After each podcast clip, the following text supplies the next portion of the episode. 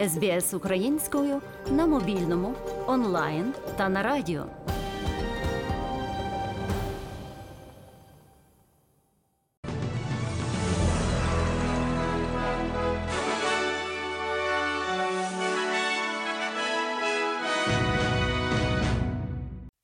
«252 дні тому Росія вимагала гарантій безпеки від Сполучених Штатів Америки. Після восьми місяців російської так званої спеціальної операції у Кремлі вимагають гарантій безпеки від України. Саме така вимога прозвучала з боку Росії, коли провалився її продовольчий шантаж. Зерновий коридор з українських портів продовжує працювати. Розповів у своєму щоденному зверненні президент Володимир Зеленський. Сьогодні у нас є вагомий дипломатичний результат для нашої держави і усього світу. Експортна зернова ініціатива продовжить працювати. Російський шантаж ні до чого не призвів. Принципово і дієво відреагувала ООН і особисто генеральний секретар Гутєріш, діяв і президент Туреччини Ердоган. Вчасно і справедливо реагували й інші провідні суб'єкти міжнародних відносин. Вкотре всі переконались, що у нашому регіоні є тільки одна загроза глобальній продовольчій безпеці, і це Російська Федерація більше ніхто. Вся ця ситуація моментально відобразилась у показниках на біржах. Ми бачимо деяке здешевлення і по пшениці, і по кукурудзі. Щоразу, коли активізується російський шантаж, продовольство дорожчає. І щоразу, коли світ не піддається шантажу, агропродукція дешевше. А якби російського нападу на Україну не було, то не було навіть і примарної загрози глобальної продовольчої кризи. Бо кожна російська ракета, яка б'є по наших портах, по елеваторах із зерном по електростанціях, які живлять наше агровиробництво, у підсумку б'є по рівню життя десятків мільйонів людей в багатьох країнах. Сказав Володимир Зеленський. Повний виклад щоденного звернення президента прозвучить наприкінці матеріалу. На фронті Донецький напрямок залишається найважчою ділянкою. Тривають інтенсивні бої в районі Бахмута та Солидара. Нагадаю, місто Бахмут. Російські воєначальники зобов'язували своїх солдатів захопити до 31 жовтня. Як розповіла заступниця міністра оборони України Анна Маляр, головним завданням для збройних сил України нині є стабілізувати визволені від російської окупації території та підготуватися до подальшого подальшого наступу. Ворог е, здійснює буває за добу десятки атак. Там фактично відбувається такий взаємний рух е, обох е, сторін. Якщо вдається ворогу трошки просунутись вперед, то миттєво є реакція сил оборони, але це настільки відбувається динамічно, що по суті, коли ми робимо зведення і аналізуємо за добу, то основне це те, що Україна жодного сантиметру землі не здає. Але процес, який зараз відбувається, це активні бойові дії, активне намагання ворога вийти на кордони Донецької області і бої там запеклі. Росія ж тим часом продовжує атакувати цивільну критичну інфраструктуру України. Вже пошкодила понад 40% усієї енергетичної інфраструктури української держави. Зокрема, це теплоелектростанції, теплоелектроцентралі та гідроелектростанції. Українські сили протиповітряної оборони протистоять цим атакам. Минулої ночі збройні сили України збили у східних та центральних областях чергову партію російських дронів камікадзе, які були спрямовані на цілі в Україні. Удару дроном камікадзе було завдано по об'єкту інфраструктури у Черкаській області. За словами речника сил протиповітряної оборони Юрія Ігната, після нетривалої паузи Росія знову відновила атаки дронами. Проте інтенсивність цих атак менша, а географія використання дещо змінилася. Юрій Ігнат розповів, що Росія також гостро відчуває дефіцит високоточних балістичних ракет. Зокрема, іскандерів залишилося 13% від довоєнних запасів. Саме тому Росія намагається знайти будь-які джерела постачання балістичних ракет. Серед них Іран. CNN повідомляє, що Іран готується відправити Росії приблизно тисячу додаткових одиниць зброї, зокрема балістичні ракети малого радіусу дії. Особливістю балістичних ракет є те, що їх важко уразити силам проти протиракетної оборони. Найкращий спосіб боротьби з балістичними ракетами знищення їх у місцях запуску або зберігання, говорить Юрій Ігнат. Дальність таких ракет 300 або 700 кілометрів. Тож такий метод боротьби з майбутніми російськими атаками за допомогою іранських балістичних ракет може бути абсолютно реальним, наголосив речник сил протиповітряної оборони. Замовили вони 2400, Зрозуміло, що ця партія не може бути одномоментно доставлена. Використали вже близько 400 штук, 320 десь знищено їх, і треба їх десь підвозити з тих напрямків, звідки вони запускають. От бачите, південь сьогодні не працював. Раніше запускали з Херсонської області та з Криму. Вже зі сходу вони більше йдуть. Також вони йдуть із півночі, тобто з Білорусі, з Курської області. Тому можливо логістичні питання. Другий момент можливо, вони перефарбовують там хвости, пишуть герань, або ж навіть погодні умови, тому що форма крила має велику площину. Можливо, пориви вітру і інші погодні умови заважають йому ефективніше працювати. І вже найближчими днями Іран планує відправити в Росію партію з понад 200 бойових дронів. Про це повідомляє головне управління розвідки Міністерства оборони України. Постачання здійснюватимуть Каспійським морем до порту в Астрахані. Дрони надходитимуть у розібраному стані. Надалі на території Росії їх зберуть, перефарбують і нанесуть російське маркування. Як от Герань 2 повідомили українські розвідники. Нагадаю, представник головного управління розвідки Міністерства оборони України Андрій Юсов заявив, що російські армійці вже цього місяця можуть застосувати проти України іранські балістичні ракети. На його думку, росіяни будуть бити по тих же самих цілях, що й нині, тобто по цивільній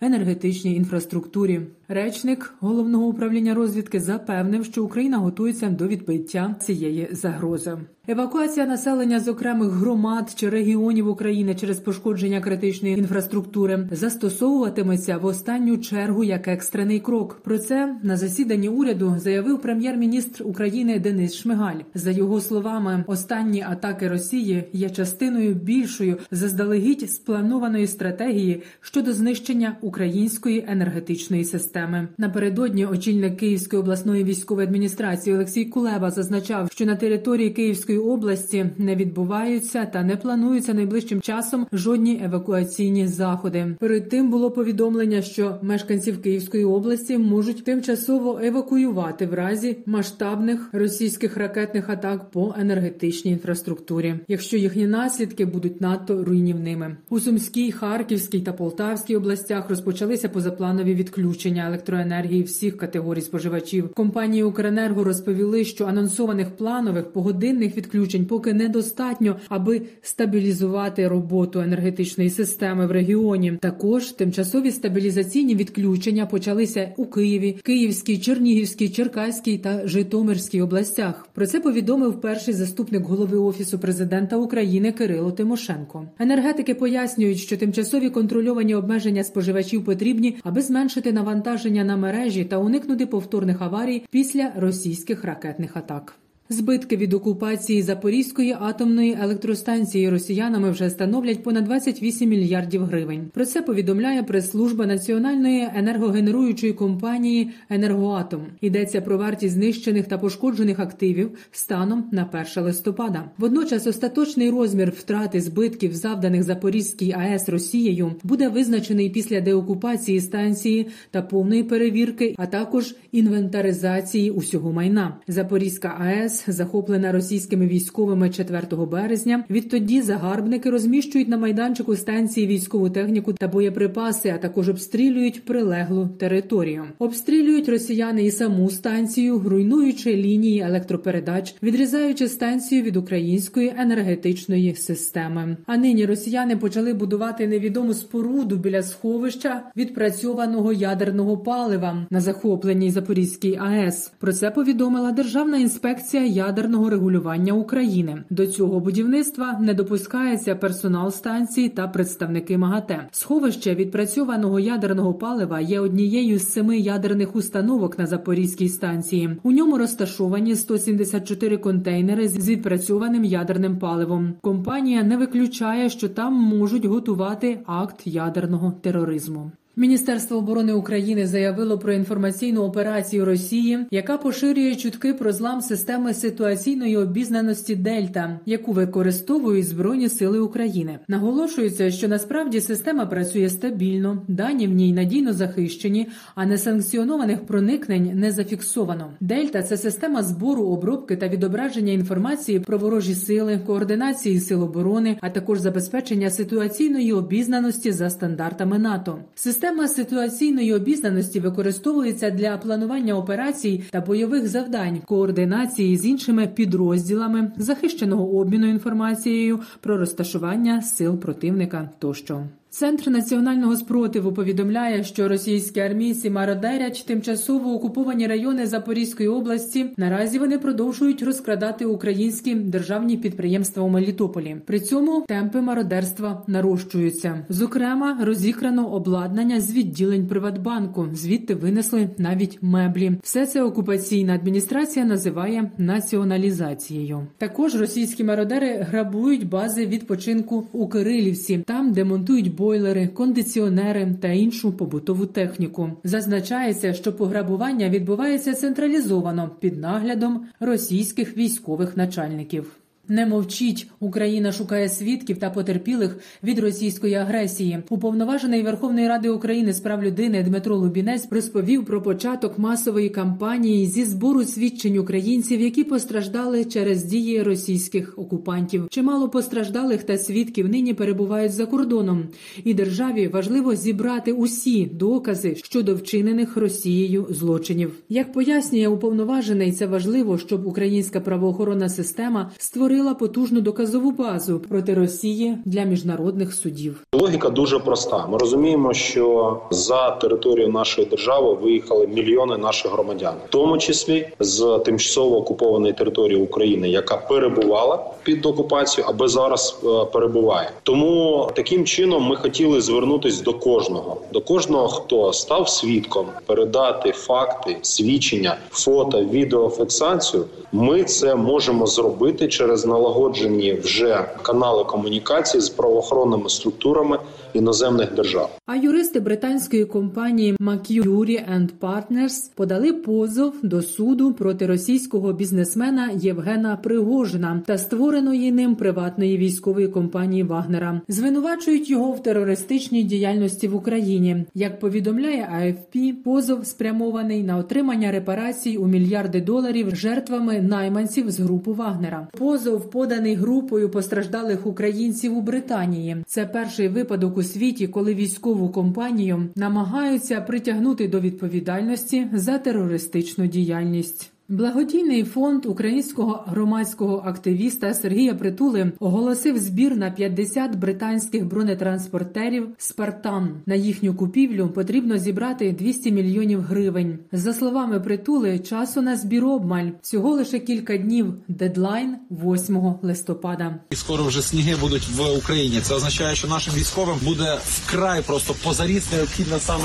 гусенична техніка. Все, що є броньоване і на гусеницях, має бути у нас. Ми ресачимо, ми шукаємо і ми знаходимо. Це британські спартани в дуже хорошій кондиції, і їх є дуже і дуже багато. А давайте для нашої рідненької армії, для збройних сил України купимо дуже багато броньованої техніки. Раніше благодійний фонд Сергія Притули і громадський активіст Сергій Стерненко провели збір на дрони Камікадзе на тлі масованої ракетної атаки росіян по містах України. Зі слів притули вони планували зібрати на дрони Камікадзе 100 мільйонів гривень. Однак всього за добу було зібрано 352 мільйони. Також наприкінці червня фонд Сергія Притули спільно з блогером Ігорем Лаченковим зібрав на безпілотники Байрактар 600 мільйонів гривень. Однак компанія Байрактар вирішила надати три безпілотники безкоштовно. Тож волонтери отримали можливість спрямувати зібрані кошти на купівлю супутникових послуг для потреб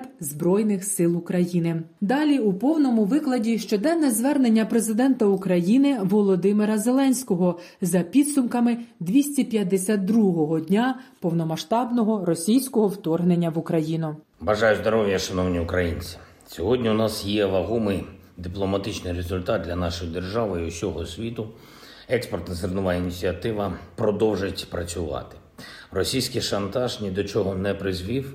Принципово і дієво відреагувала ООН і особисто генеральний секретар Гутєріш, Дієв і президент Туреччини Ердоган. Вчасно і справедливо реагували і інші провідні суб'єкти міжнародних відносин. Вкотре всі переконались, що у нашому регіоні є тільки одна загроза глобальній продовольчій безпеці, і це Російська Федерація більше ніхто. Вся ця ситуація моментально відобразилась у показниках на біржах. Ми бачимо деяке здешевлення і по пшениці, і по кукурудзі. Щоразу, коли активізується російський шантаж, продовольство дорожчає. І щоразу, коли світ не піддається шантажу, агропродукція дешевше. А якби російського нападу на Україну не було, то не було навіть і примарної загрози глобальної продовольчої кризи. Бо кожна російська ракета, яка б'є по наших портах, по елеваторах із зерном по електростанціях, які живлять наше агровиробництво, у підсумку б'є по рівню життя десятків мільйонів людей в багатьох країнах. Це і Єгипет, Алжир, Сомалі, Судан, Ліван, Бангладеш, Індія, Китай, Індонезія, В'єтнам. Цьогоріч вони переплатили десятки мільярдів доларів за продукцію харчування і лише з провини Росії, лише через божевільну російську агресію, яка дестабілізує міжнародну торгівлю. Сьогодні я говорив з президентом Ердоганом, зокрема про безпеку зернового коридору і Чорного моря загалом, про роботу Кримської платформи, про повернення українських військовополонених і політичних в'язнів. Ми пам'ятаємо про кожного і кожну, хто в полоні. Ми звільнимо усіх. Також детально говорили про постійні російські провокації, про іранські дрони, про ракетні удари російської армії. Наприклад, цього ранку російський літак запустив крилаті ракети неподалік Зміїного, і вони фактично перелітали через маршрути зернового коридору. І кожен такий російський запуск, а вони майже щоденні, прямо загрожує продовольчому експорту. І це відповідальність партнерів працювати разом, щоб зменшити російську загрозу.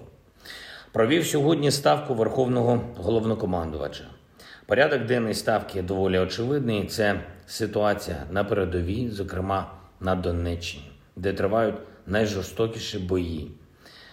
До речі, хочу відзначити бійців 10-ї окремої гірсько-штурмової бригади та 79-ї окремої десантно-штурмової бригади за стійкість при відбитті атак ворога саме там, на Донеччині.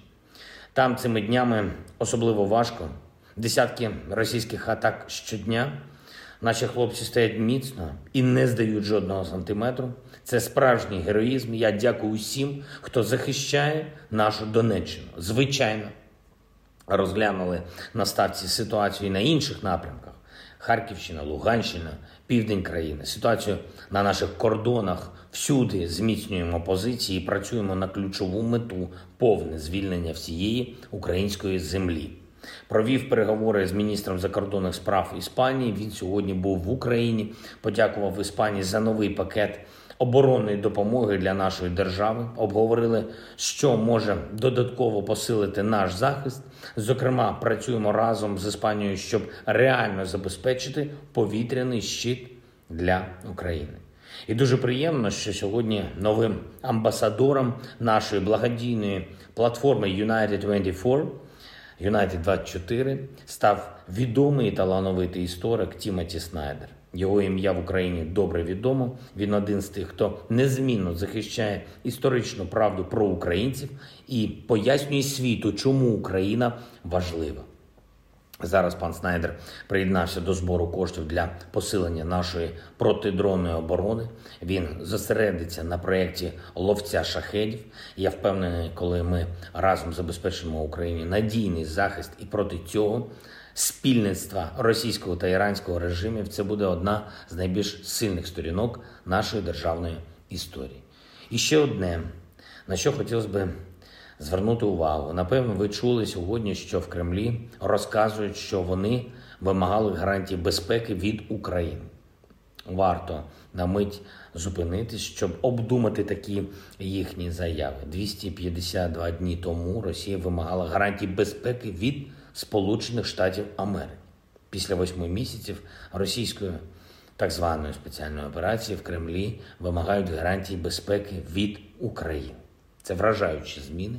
Насправді це показує і те, якого провалу зазнала російська агресія, і те, наскільки ми з вами міцні, коли зберігаємо єдність мільйони українців, українок, які воюють і працюють заради нашої свободи, і мільйони людей по всьому світу, які допомагають нам протистояти російському терору. Разом ми забезпечимо поразку держави-терориста та її покарання за терор і гарантуємо, що вся Україна є і буде вільною. Вічна слава усім нашим героям, вічна пам'ять усім, хто віддав своє життя за Україну. Слава Україні!